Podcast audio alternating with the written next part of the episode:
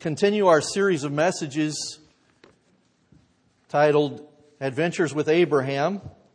And uh, this is one of those messages where I had way too much material. And uh, I knew I was in trouble, so I'm not going to preach on what I was, uh, what the the bulletin title says. Why is there war in the Mid East? Uh, that'll be another message for another day. But I want to uh, tackle some verses that I can actually handle this morning. I can't do 21. Uh, I wanted you to hear from Heather, and I wanted you to hear from Mary today. But uh, if you want to turn to Genesis chapter 21, I want to get just a little bit of a running start. I, I don't know if you have really been catching this, but the, the past few weeks, we've been going through some real dark sections in the book of Genesis. Uh, in Genesis chapter 19, we have the story of God's judgment upon the twin cities of Sodom and Gomorrah and where he destroyed those two cities in Genesis chapter 19. And then as you get to the end of Genesis chapter 19, there's another dark segment, very unfortunate situation where Lot's two daughters get him drunk with wine, and then they go in and they sleep with their father. And as a result of sleeping with their father, they both uh, become pregnant and give birth to sons. One son would go on to be the head of the Moabites, the other one would go on to be the head of the Ammonites. And you have that strange story there of, of Lot and his daughters. And then as you head into chapter 20, you have another dark segment of, of Genesis where Abraham is once again lying to King Abimelech and telling him that uh, Sarah is his sister, when in actuality, Sarah is his wife. And he lies to the king, and he is found out.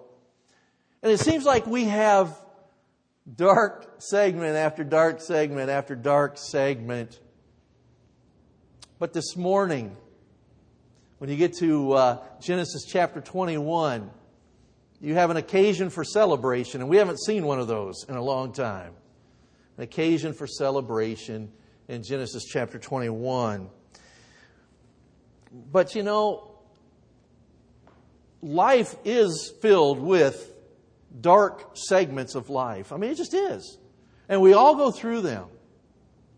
Um, you know, I remember not too long ago talking to someone on the phone and they said, they said this, and I thought it was just kind of sad. It seems like all I ever do anymore is attend the funerals of my friends. And I can't tell you the last time I have received good news. That's sad, isn't it? A dark segment of life. 2012 was by far the toughest year of my life, probably tougher than the other years put together, to be perfectly honest with you. Started with breaking my arm, and uh, after two metal plates and 12 pins, it's as good as new. In fact, they tell me it's better than new. I'm going to probably test it out. I, I, w- I want to do one of those zip lines.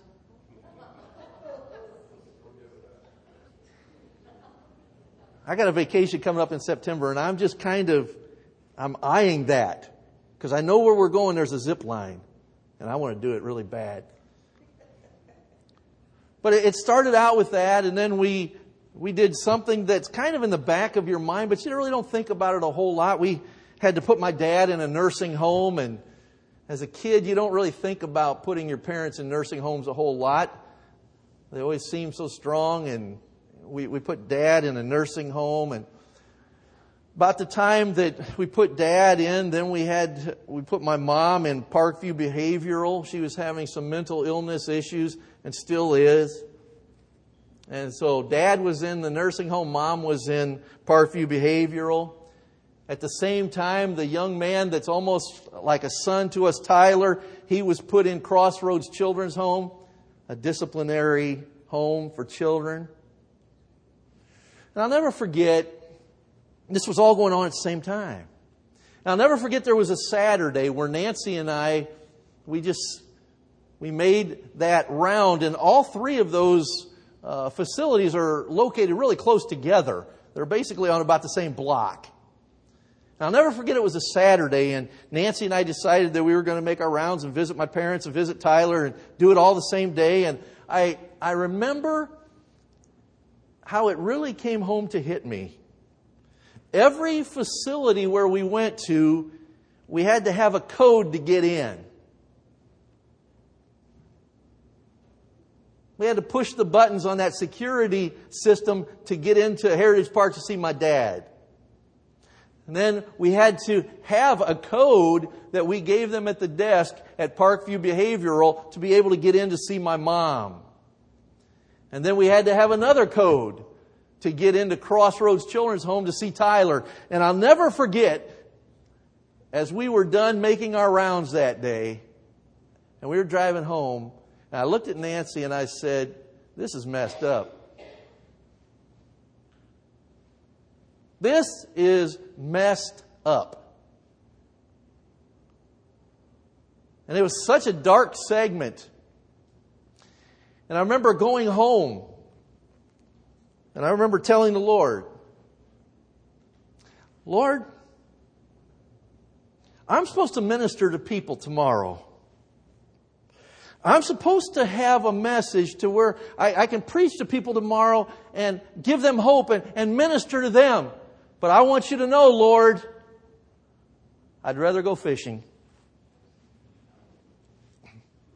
I'm just being honest with you. Tomorrow, Lord, I'd rather be fishing. And it was a dark segment in my life.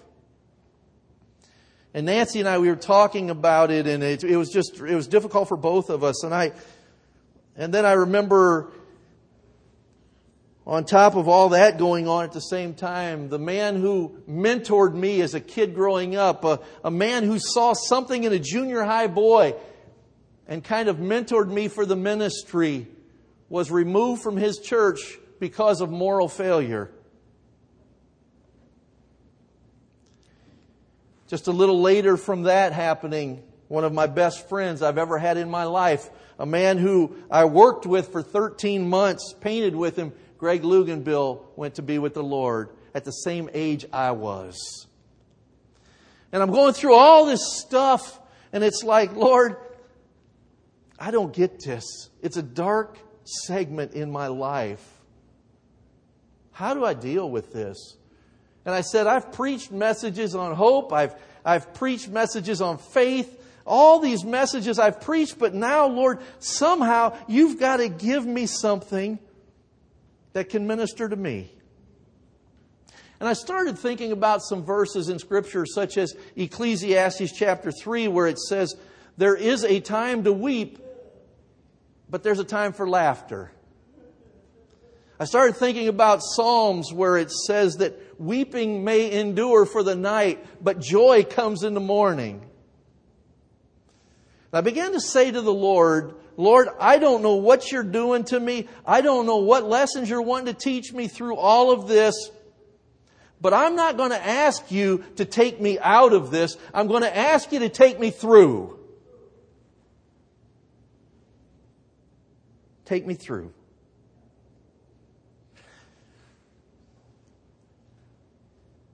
As I was thinking about that dark segment in my life, I want you to know that the clouds did dispel. The sun did shine again. And it wasn't going to be like that forever. And somebody needs to hear that message this morning because you're in the midst of that dark segment in your life and you're wondering if you're ever going to get out of that. You will. You will. You might be asking the question, will I ever smile again? The, will there ever be an occasion of celebration for me again? Is this my lot in life? But I can tell you something. There's some lessons that I learned through all of that that I could only learn in the darkness. And there were some lessons that Abraham had to learn as he went through a dark segment in his life. And he learned basically three major lessons. And I believe these are the same three major lessons that by faith we have to learn today. And I want to share those with you this morning. Genesis chapter 21, verse 1 says, Now the Lord was gracious to Sarah as he had said, and the Lord did for Sarah what he had promised. The first lesson that Abraham had to learn, he had to learn that God keeps his word. He had to learn that God keeps his word. Now, why do I say that? Because when that child of promise, Isaac, was first prophesied and he was first told back in Genesis chapter 12 that his descendants would be as numerous as the stars in the sky and as the grains of sand on the seashore. And even it went on later and said, as the, uh, your, your descendants would be as numerous as the dust. As he was told all of that, and five different times he was told that he would have a son. Five different times in the book of Genesis. As he was told all of that, we need to understand he was 75 years old when he was first told that, and now he's 100. Sarah and Abraham have waited 25 years for this child. 25 years. That's why I call it an occasion for celebration. Can you imagine the joy that came when Isaac was finally born? He learned that God keeps his word. Look at verse 1 where it says, as he had said, as he had said. At the end of verse 1, what he had promised. At the end of verse 2, at the very time God had promised him, Abraham learned the lesson that God keeps his word. And that what God promises, God performs. He learned that lesson through this dark segment and all this that's been going on. Verse 2 said, Sarah became pregnant and bore a son to Abraham in his old age. Isn't that interesting? I like that. In his old age. Well, what about her? In fact, if you look at the end of verse 7, Sarah says, Yet I have borne him a son in his old age. A hundred, I think all of us would agree that's old age. A hundred. But Sarah's 90. I wouldn't exactly call that youthful. The next thing that Abraham learned was not only that God keeps his word, he learned that God's timing is always perfect. Now, why did God make them wait 25 years to have this baby? 25 years? When Abraham's 100 and Sarah's 90?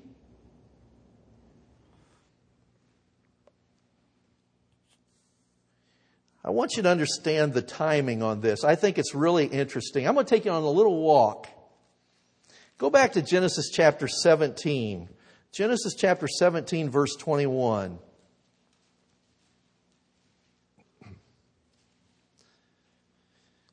Genesis 17, 21. It says at the end of that verse, whom Sarah will bear to you by this time next year. You see that? He understood a lesson about God's timing is always perfect. By this time next year. Go to chapter 18 verse 10. Chapter 18 verse 10. I will surely return to you about this time next year chapter 18 verse 14. 18, 14. I will return to you at the appointed time next year. Chapter 21 verse 2. at the very time God had promised him. Abraham learned that God's timing is always perfect. If you want to turn to Romans chapter 4, I want to show you something this morning. Romans chapter 4, beginning at verse 18.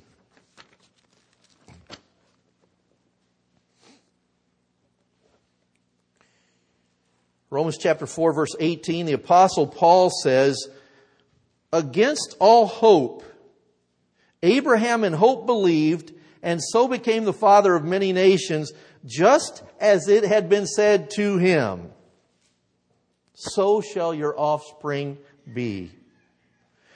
Without weakening in his faith, he faced the fact that his body was as good as dead since he was about a 100 years old and that Sarah's womb was also dead.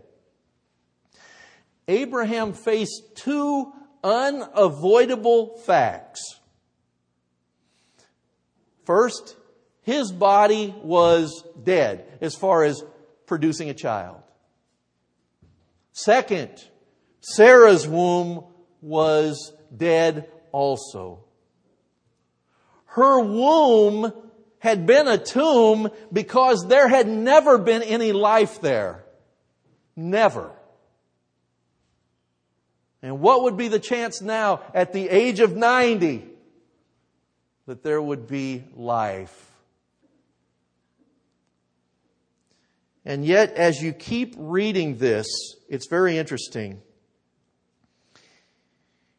He faced the fact that his body was as good as dead since he was about 100 years old and that Sarah's womb was also dead. God wanted Abraham, why did he make them wait 25 years? Because he wanted Abraham and Sarah to be as good as dead physically so that when that child Isaac was born, neither one of those two could take credit for it. He had to wait 25 years for that. There's no way physically Abraham and Sarah could have produced Isaac. That's exactly the point. You know, I like that expression that's in there where it says in verse 19, he faced the fact.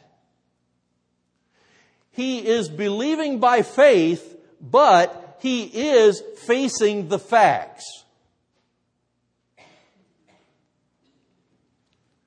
In every crisis, eventually you have to face the facts head on.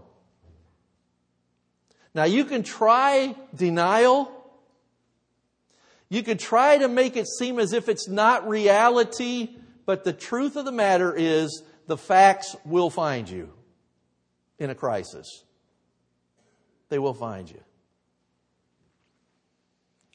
If it's cancer, you have to face that fact. If it's a divorce, you have to face that fact. If it's the loss of a job, you have to face that fact. Faith doesn't avoid the facts. But faith faces them, and then reacts to the facts by the Word of God. That's what faith does. It faces the facts and it reacts by faith to those facts on the basis of God's Word. And faith believes that beyond the crisis, a better day is waiting to be born, and this won't last forever. Faith believes that.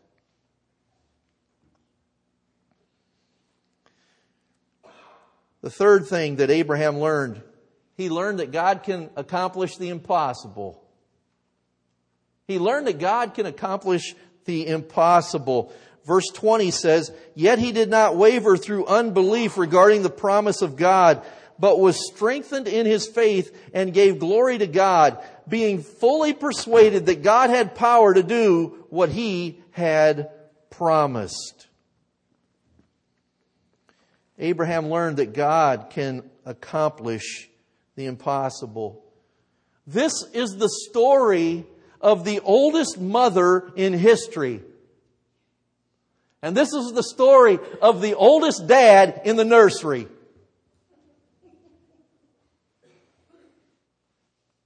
That's what it is.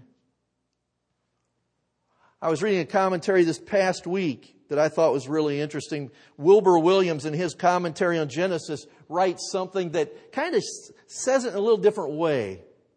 He says this A full century separated the ages of the Father and the Son.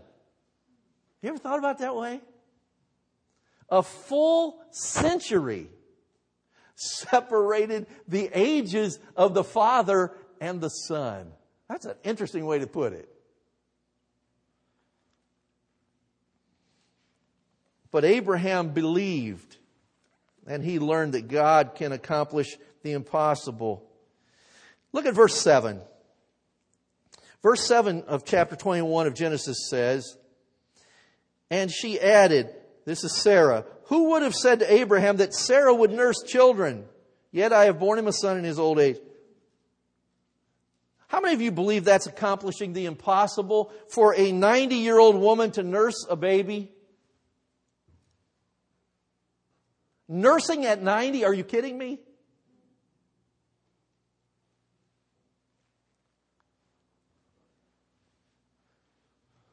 But how about if I tell you something even stranger happened here that's usually not a part of this story? It usually ends here, but it's a pretty important part when we talk about Abraham understood that God, he learned that God can accomplish the impossible. A few years later, Sarah would die. Abraham would marry a woman named Keturah. This is in Genesis chapter 25, verses 1 and 2. He would marry a woman named Keturah, and years later, after this, when he was 100, Abraham would have six more sons. I don't know why we stop with Isaac when we teach this story. Is that not amazing? He went on after Isaac and had six more sons.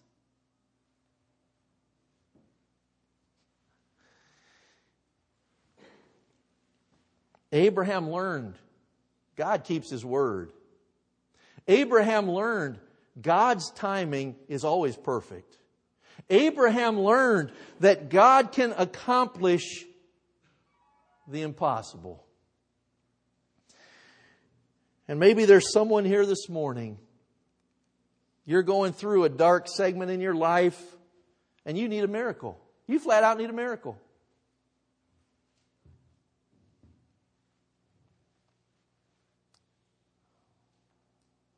Do you believe those same three things that Abraham learned? Those lessons? Do you believe those things?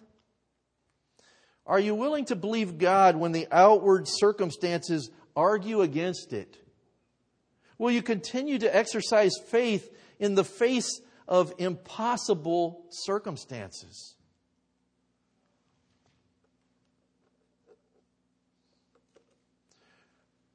Are you willing to wait 25 years? Some of you don't have 25 years. Let's be honest. Are you waiting? Are, are you willing to wait a long time for God's answer to prayer? Maybe you have a wayward son and daughter and you've been praying for years and you've been tempted to just, well, it hasn't happened by now. I'm just going to give up. The thing that Abraham did that was so powerful back in Romans chapter 4 was not that Abraham never doubted because I believe he did. Not that Abraham never tried to help God out because we know he did. He wanted his servant Eliezer to be his, his heir. He wanted Ishmael to be the son to stand before the Lord. We know all this stuff's going on to where Abraham and Sarah tried to help God out. But in the midst of all of that, they persevered through their doubts, through their helping God out, and they, they trusted God to keep His word.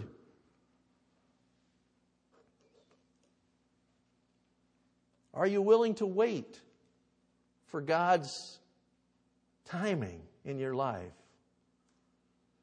Are you willing to wait for God's ways and God's will to be accomplished in God's timing?